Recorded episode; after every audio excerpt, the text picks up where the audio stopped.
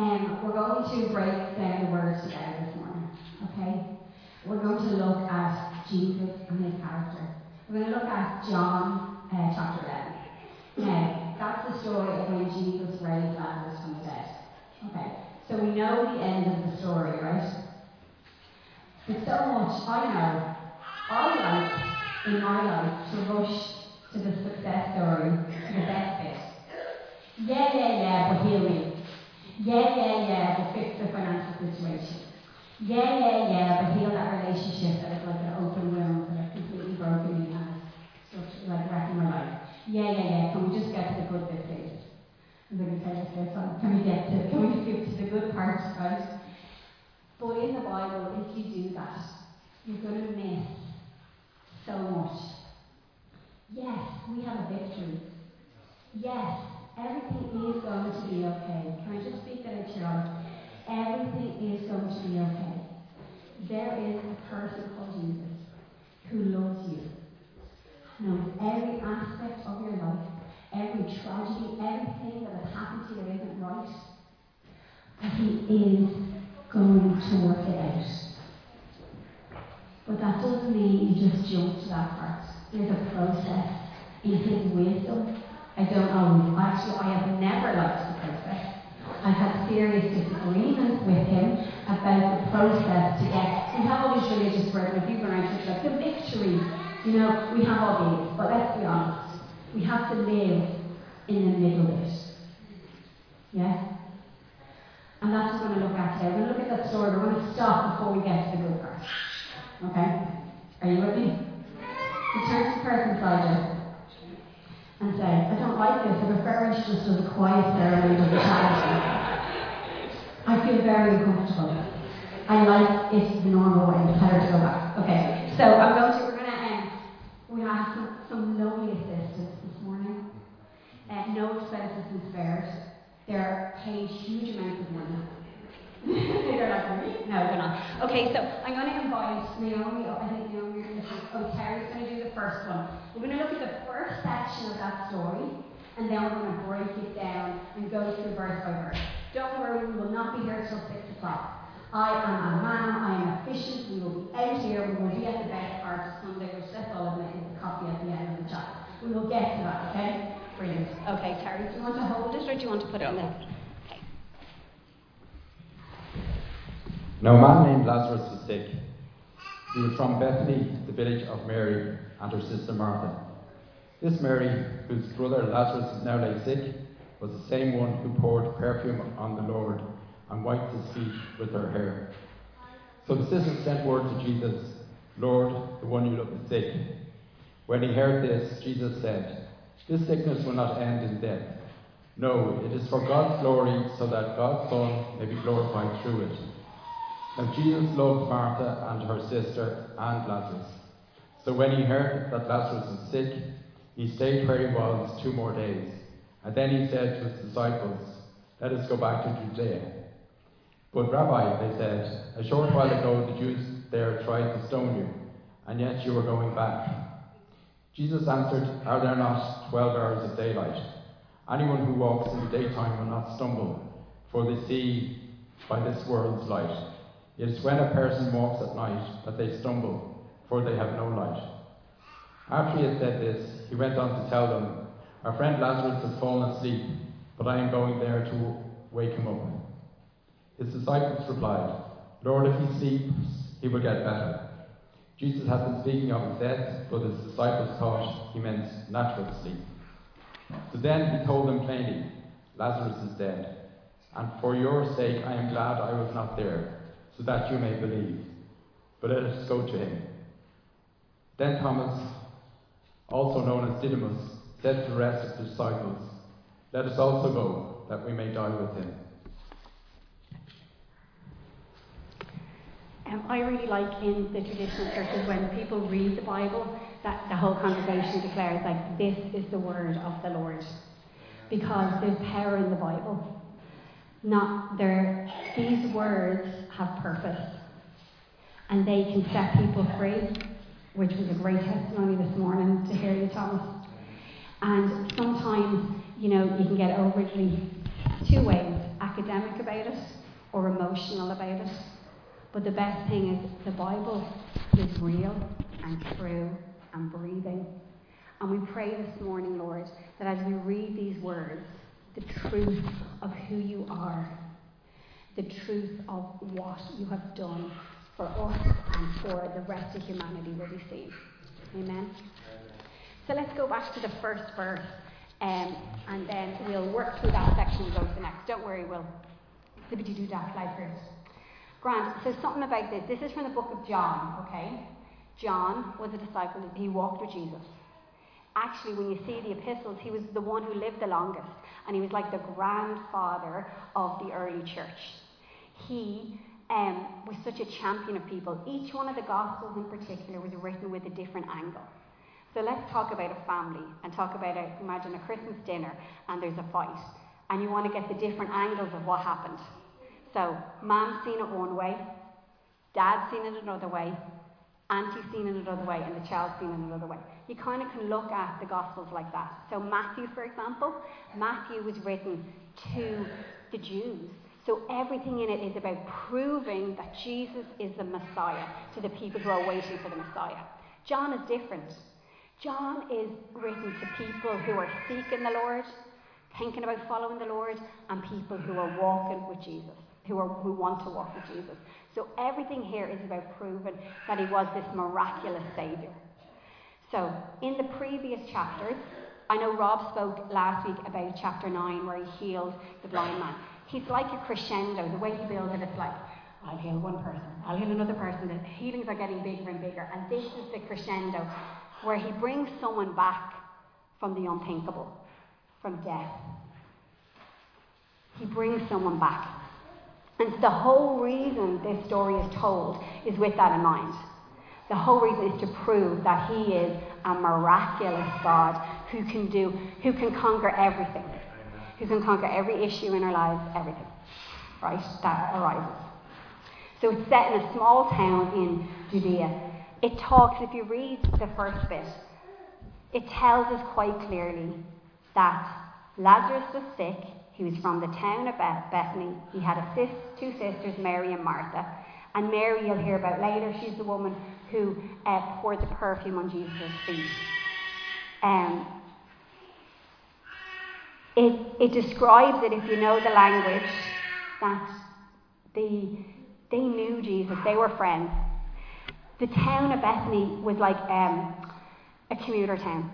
People stopped there all the time it's likely when you look at if you look at the bigger picture, so you're zooming in out and you zoom out and you know history, he would have stayed with them an awful lot. They would have been like a second family to him. So it's not like, you know, an acquaintance, he knew them. No, he was family to them. The fact that they knew where to set at, like go and send a message to, like he was a close family friend. He was a member of their family. And so they knew where he was they knew what he could do, and they asked him for help.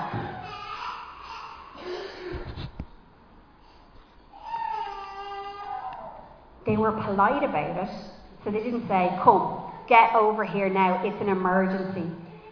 They knew he was going to die. They did it politely because they had a respect for him. They knew he had the ability to be a healer, but they also knew that it says in scripture there, Jesus had been in the area recently and they tried to kill him. They loved him enough. They knew they were going to put his life in danger by asking him to come back. But they were desperate enough for his help that they were willing to ask him for help. Now think about that. They knew everything that it would cost them, but they were desperate for his help. Sometimes I'm not desperate enough for God's help. I'm not desperate enough. I want to handle it myself. I want to be able to, I can handle this. I don't need his help. And this is like from people who knew him, who were their best friends. Like, I'll tell you, the whole period of our life that everything that happened the last few years, I don't like to ask for help. But way to go to a situation where you're so overwhelmed that there's no way you can even survive it. It's very humbling. It's incredibly uncomfortable. But just have a think. Is there anything in your life that you need help with, but you're not comfortable asking Him for it? Or the people around you?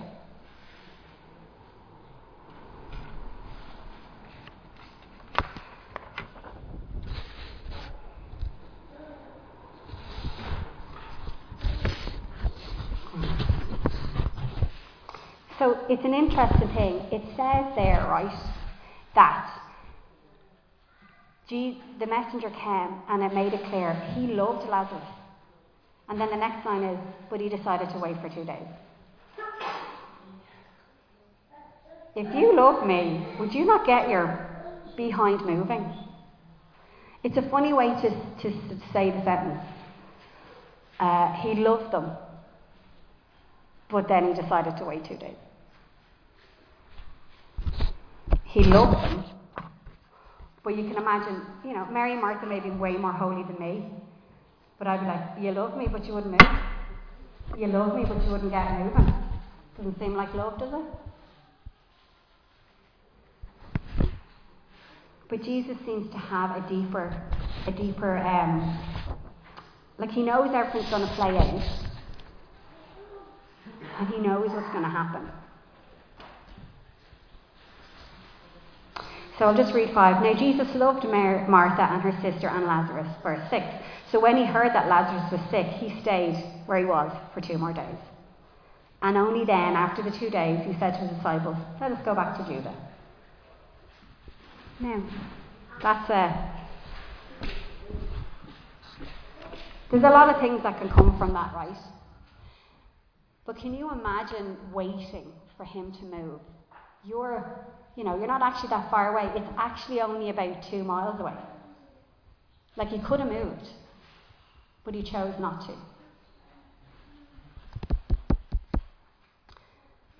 Just think like, have there been times in your life where you felt God hasn't moved for you? And I don't know about you, but when that happens, I feel bitterness sets in in my heart.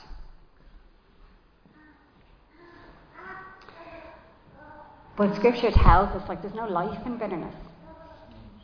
And if He is the Saviour, if He is our Lord, then we have to trust Him that He knows. So Jesus, like we know the end of the story, but let's be human about it. Mary and Martha didn't. All they knew was that their brother had died.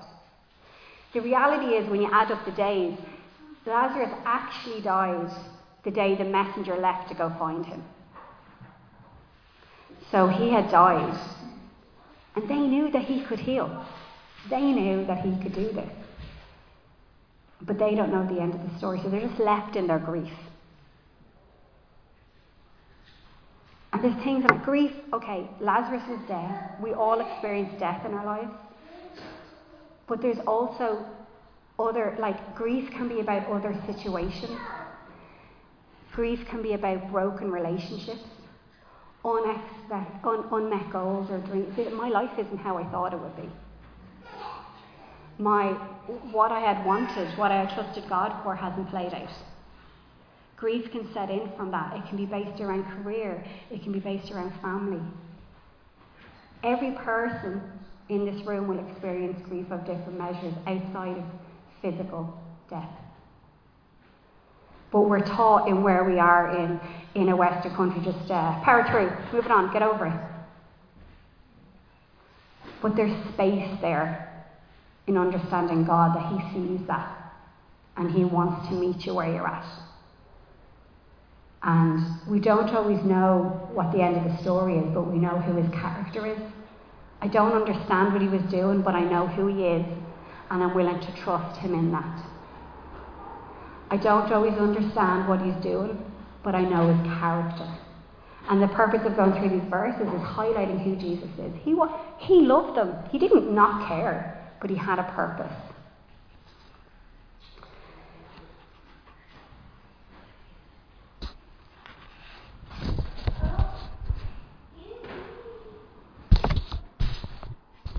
So Jesus said to his followers, Let's go. But they didn't really understand it. They were gripped by fear in this section. They said, But if we go back there, they're going to kill you. But really, they meant they're going to kill me.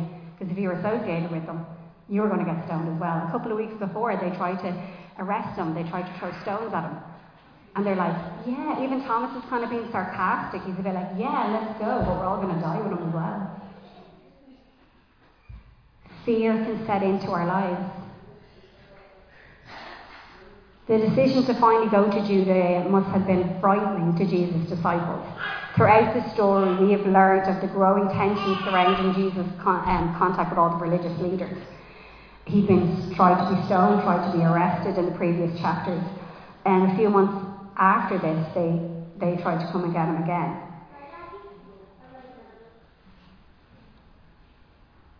Thomas, who's known in all the stories as someone who was like um, you know, doubting Thomas. He's he's uh, he's trying to like show their faith and be like, yeah, we'll go, but then he throws in the sarcastic, and that shows that these are living, breathing people who have fears and have comedy as well. John, if you want to read the Gospels of John, like if you get the language, it's funny. He throws in these things, like even Thomas's comments. Yeah, we'll go. We're all to die though. The others were like, don't go, don't go, don't go. Shut up, John. Shut shut. Just sit with them things for a minute. They even didn't understand Jesus. In that scriptures, they're talking about he's asleep. And he had to be like, I'm talking, he's like, he kind of goes, they're like, yeah, but sleep will make it better. He's like, don't be so thick. I'm talking that he's dead. I'm speaking spiritually here. He had to wake them up. Even that, these people who walked with Jesus got confused, made mistakes, and misunderstood him. I think in church culture, if we can acknowledge sometimes I misunderstand the Bible, I misunderstand friendship, I make mistakes. We're supposed to stand up here and I'm supposed like the Bible says. But I've learned over the years, sometimes I'm human and I make mistakes and I interpret it wrong. And we need to give each other grace and be like, there's flexibility here. We're not saying the Bible isn't real, we're not saying Jesus isn't true, but there's space to say, I've kind of changed my views and my beliefs on things. Because if the people who lived and walked with Jesus made mistakes and misunderstood him, do you think maybe we could misunderstand him? Yeah? Do you think we are open? And even saying, like, even when we're talking, this is what I feel the Lord is saying, opposed to you. this is what the Lord is saying. It brings in humility. It brings in a knowledge that I am human. The only infallible, magnificent, true, no mistakes person is God. The rest of us are like just trying to do the best we can with ears open and soft hearts. Amen. Grand. So we'll move on to the next section.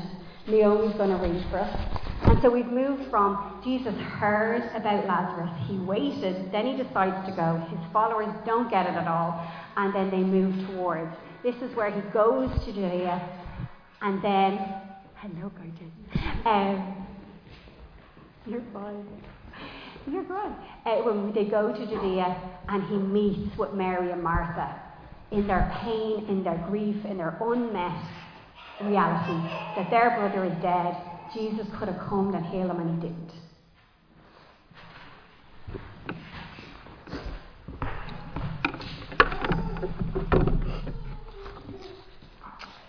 Um, on his arrival, Jesus found that Lazarus had already been in the tomb for four days. Now, Bethany was less than two miles from Jerusalem, and many Jews had come to Martha and Mary to comfort them in the loss of their brother. When Martha heard that Jesus was coming, she went out to meet him, but Mary stayed at home. Lord, Martha said to Jesus, if you had been here, my brother would not have died. But I know that even now God will give you whatever you ask. Jesus said to her, Your brother will rise again. Martha answered, I know he will rise again in the resurrection at the last day. Jesus said to her, I am the resurrection and the life.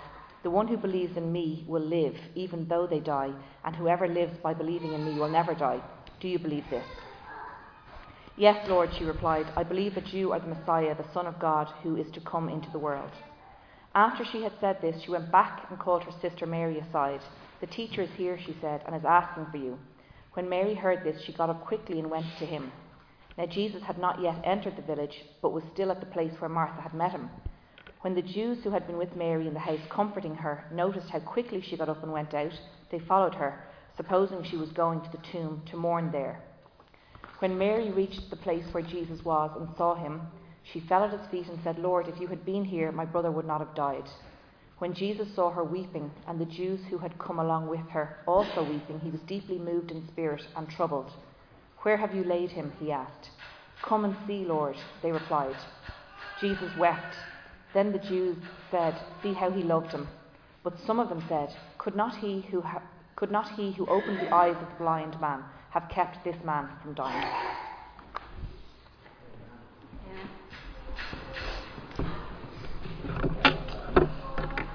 This is the word of the Lord, amen.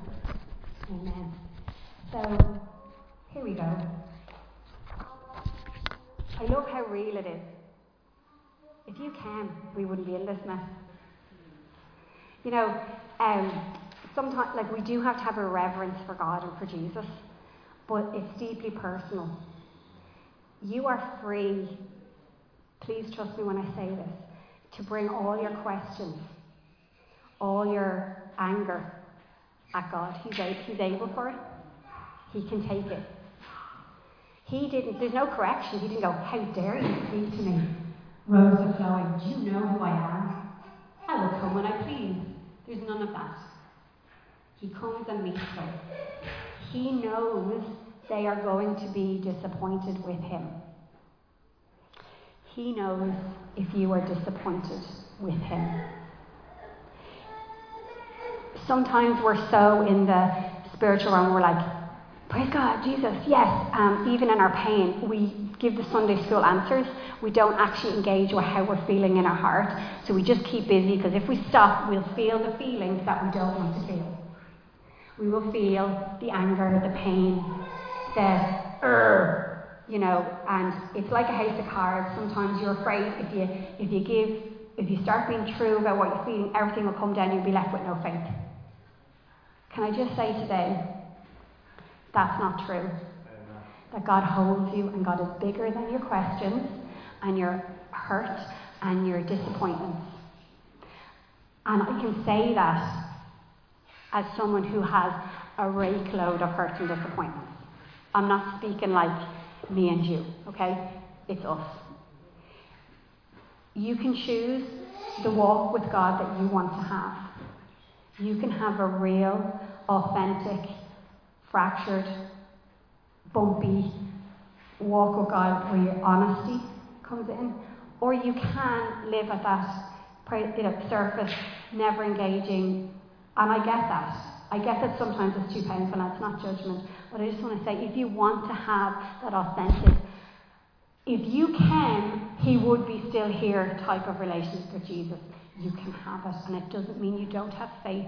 It doesn't mean that you're not trusting God. It means He is bigger than all our questions. Amen. And that's my favourite part of this. We'll go into what each thing meant, but that's my favourite part that he was able for her answers. He wasn't he wasn't disgusted by her disobedience or her not her loyalty. He just let her speak. If you had been here, this wouldn't have happened. Because he recognizes she doesn't know the end of the story. He does, but she doesn't. And there's room for her, for her, her truth and her brokenness, and our truth and brokenness. Some things have become really clear when you're reading this. So you're like, why did he wait four days? It tells us four days was in the tomb. In Jewish culture, there's a thing, Shiva is a customs for, for, for grieving. And there was a belief that if the soul floated around the body for three days, waiting to enter it back in. Now, this isn't, that was just a custom that they all would have held to. So he knew, Jesus knew, if he had come earlier, people would say, oh, he would have just, he was just sleeping. He wasn't really dead, dead. Okay? He was just sleeping. So his purpose was greater than what Mary and Martha had wanted. They were going to get what they wanted, but he knew more. He knew that he wanted people to know what was happening for the glory of God. So he, it seems like in the previous verse, wasn't he waiting? If he loved them, why did he wait two days? He waited so that people could definitely say, like, Lazarus is definitely gone. He wasn't just unconscious. Uh, he didn't leave and his soul went back into the body. He was gone, gone. Okay. So his purpose in the he had purpose in his waiting that no one else understood, but he knew. And sometimes there's purpose in our waiting that we don't understand. Now that's very painful when you're the one waiting. When it's your pain. It's very it's, it's easy for me to say this, but when you're in it it's very painful. The other thing about the waiting was because the three days had come, the whole custom, like we, we are in Western society and we grieve. I don't know about yourselves and your culture, but here, um, grief can, it's kind of communal for a few days, but then it's deeply personal. If anything, you're like, get everybody out of my house, I just need to. Our funerals are very quick. You, you know, you go to the funeral home, then everything happens. People come from the wake, you see everybody, they might be around the house, they bring dinner, but then after the funeral, you're kind of left alone. And I personally like that. but in Bible times, uh, it wasn't like that. There were, I think, six or seven days or even a year full of customs that you did. On that week, you know, on the first four days, everybody, every cousin, aunt, neighbour, cousins from over, like far away would travel to come and sit in your house and not leave. Not leave, sit on a small stool. They had wailer, like you wail, like there was no it was like a full on community event. Everybody grieved this loss. So Mary and Martha were surrounded by these people in their house. No one, like everybody brought your food, you, you just wept. And your house was open and it was full of everybody and anybody, and you had no moments. There was a large crowd there. Jesus' waiting had a purpose because he needed that crowd, because he wanted them to be there when he rose from the dead and his purpose. It says they're all like, they're even the, a bit like Job, you know, like, yeah, he's here, he can do anything. Well, if he was here, he should have been here earlier. Like, you know, the humanness of it. Everybody has something to say. Everybody will have opinion on what you're on your situation. But Jesus is the one who knows what the truth is and where the victory will be. So don't be deterred when people have opinions and say stuff. And even if they're agreeing with you, it doesn't make it right. Mary and Martha did say if you had been here, so they were agreeing, it, it doesn't make it right. But he knows. He needed all this. He meets Mary on the outskirts of the village. And he, he is moved. Oh, he's Martha, sorry and the oldest daughter. And uh, he meets her and lets her have her questions. He asks her an interesting question, right? Um, if you'd been here, he asks her, like, do you believe? But he kind of misses the whole point of the question. He says to her, Your son will rise again. But Martha misses the point of what he's saying. She gives him the Sunday school answer and she goes, Yes, on the day of resurrection he will be here. So it's kind of normal that we, we kind of default into our religious background, the Sunday school answer. Your, your brother will rise again, Martha. He will rise. Yes, on the day of resurrection. But she misses the point. Again, another example that we miss the point a lot if, if she was Jesus' friend and she missed the point, why am I not going to miss the point and get bogged down in who I am and who all my issues? There's a point, and there's a, I read different commentaries when I'm studying, and I like to read the African Bible commentary because all our other stuff are like one perspective. And it says this Martha's response was good. Yes, we will all rise in the resurrection. But did not fully recognize what Jesus had said. He was not asking Martha who he was, because he knew who he was, but what she believed about his ability to deal with her situation. What is our belief about Jesus' ability to deal with what's going on in your life?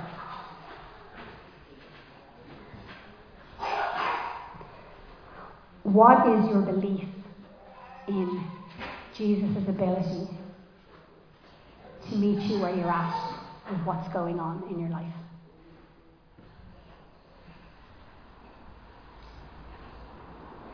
Mary then enters the scene. She comes along with her crowd, all the mourners. So Martha goes back and says, Jesus wants to see you. So she meets him outside. And so she picks up and she goes, but she doesn't just go on her. She brings her whole, you know, like, I kind of had it in my notes, which you mightn't get up, you know, Pimp My Funeral Ride, her whole crowd.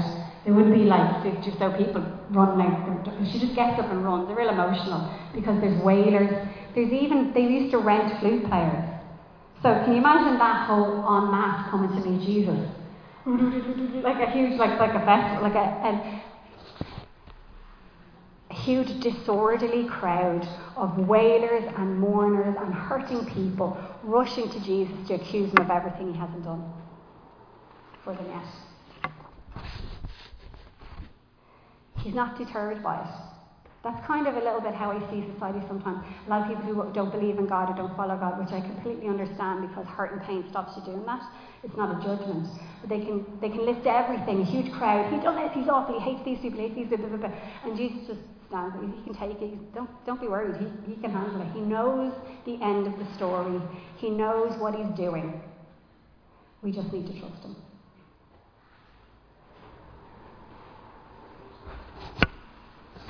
When Jesus sees and hears the wailing, he's moved powerfully. But there's a confusion in how they translate this phase in verse 33.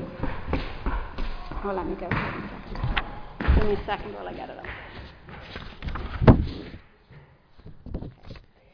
Um, we translate it, it says it in verse 33, meaning in the spirit is clear enough, but we use that in the words Jesus' deepest self he was deeply moved by all the wailing and the pain that was expressed.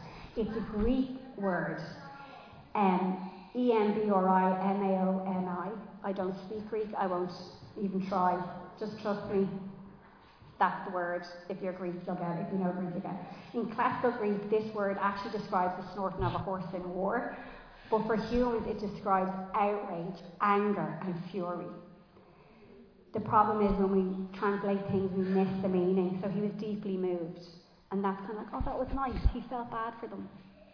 But the reality is, is that he was, and he was angry. It indicates an outburst of anger.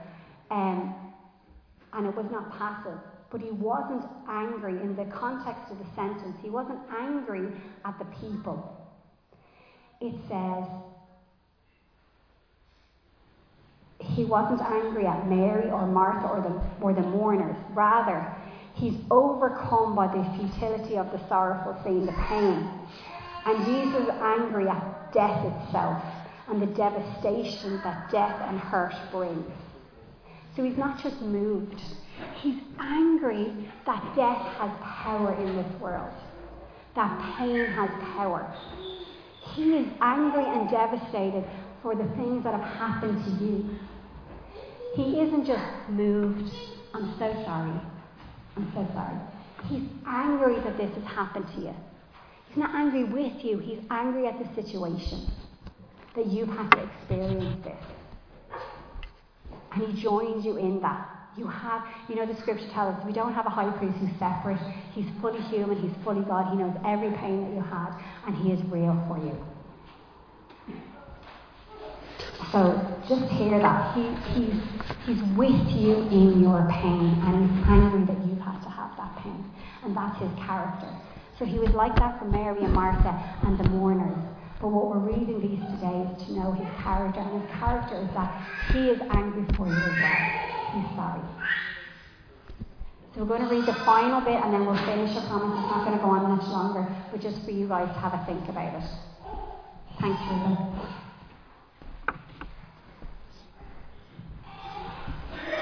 Jesus, one more deeply moved, came to the tomb. It was a cave with a stone laid across the entrance.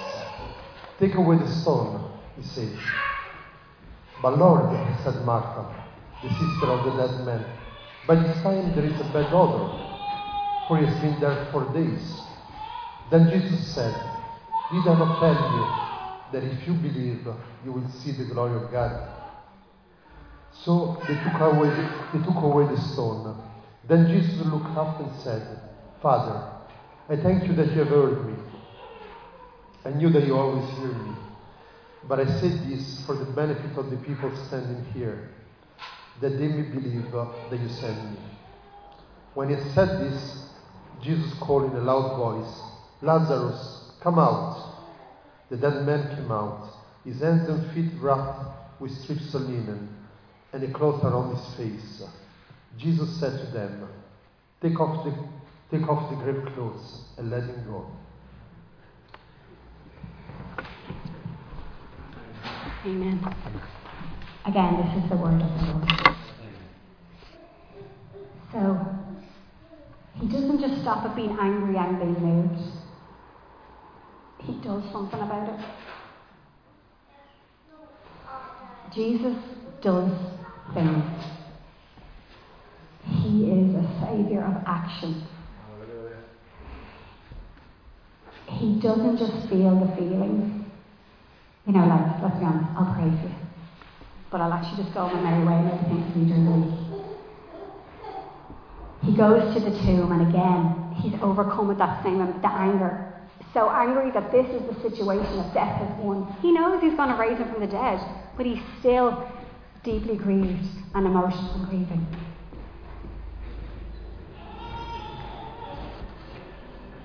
But that's not the end of the story. It happens so often in John's stories that the audience provides different responses. The same will happen later in the chapter when the Sanhedrin comes for Jesus to, to they all have different responses and there's people giving out and everything. But Jesus is a God of action. He could have, it said he chose to leave the right hand of the Father, become flesh among us live this life, feel.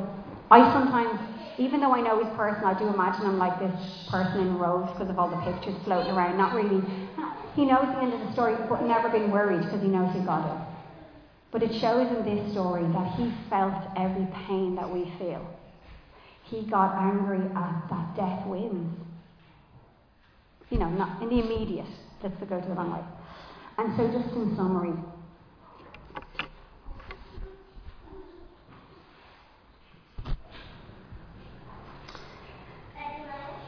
The plan has always been the same. This tragic event that we've read about was used to glorify God. Our tragic events can be used to glorify God if we trust Him, if we give them over to Him. Jesus' timing is not our timing. That can be painful, but that is okay we will experience fear and anxiety in life. If his very close friends did, what makes us think that we are so much more past all this? We have a Saviour who can help us and guide us, but that doesn't mean we're abstract from suffering and pain. Jesus cares about our lives, our losses, and our pain we can be familiar and share all our disappointments with Jesus. He's not scared by our questions. They missed the point as followers in this story, whether it's his disciples or his close friends, Mary and Martha. We will also miss the point of having the humility sometimes to come back to him and say, Sorry, Lord, and to each other, Sorry. We will have eternal life but we do not wait here, biding our time, waiting on earth, waiting to go to heaven. Life is for living with Christ, and we can have life in the fullest in his resurrection power now. We can have healing now. We can have joy now with his help. Jesus was, ang- was angry at death and its devastation it's okay for us to be angry as well at the death and devastation in our life and the unmet expectations. Even though it is all viewed in the light and the hope of who He is. That it will be okay. That He is for you and that He has you in His hand. You are not alone on this.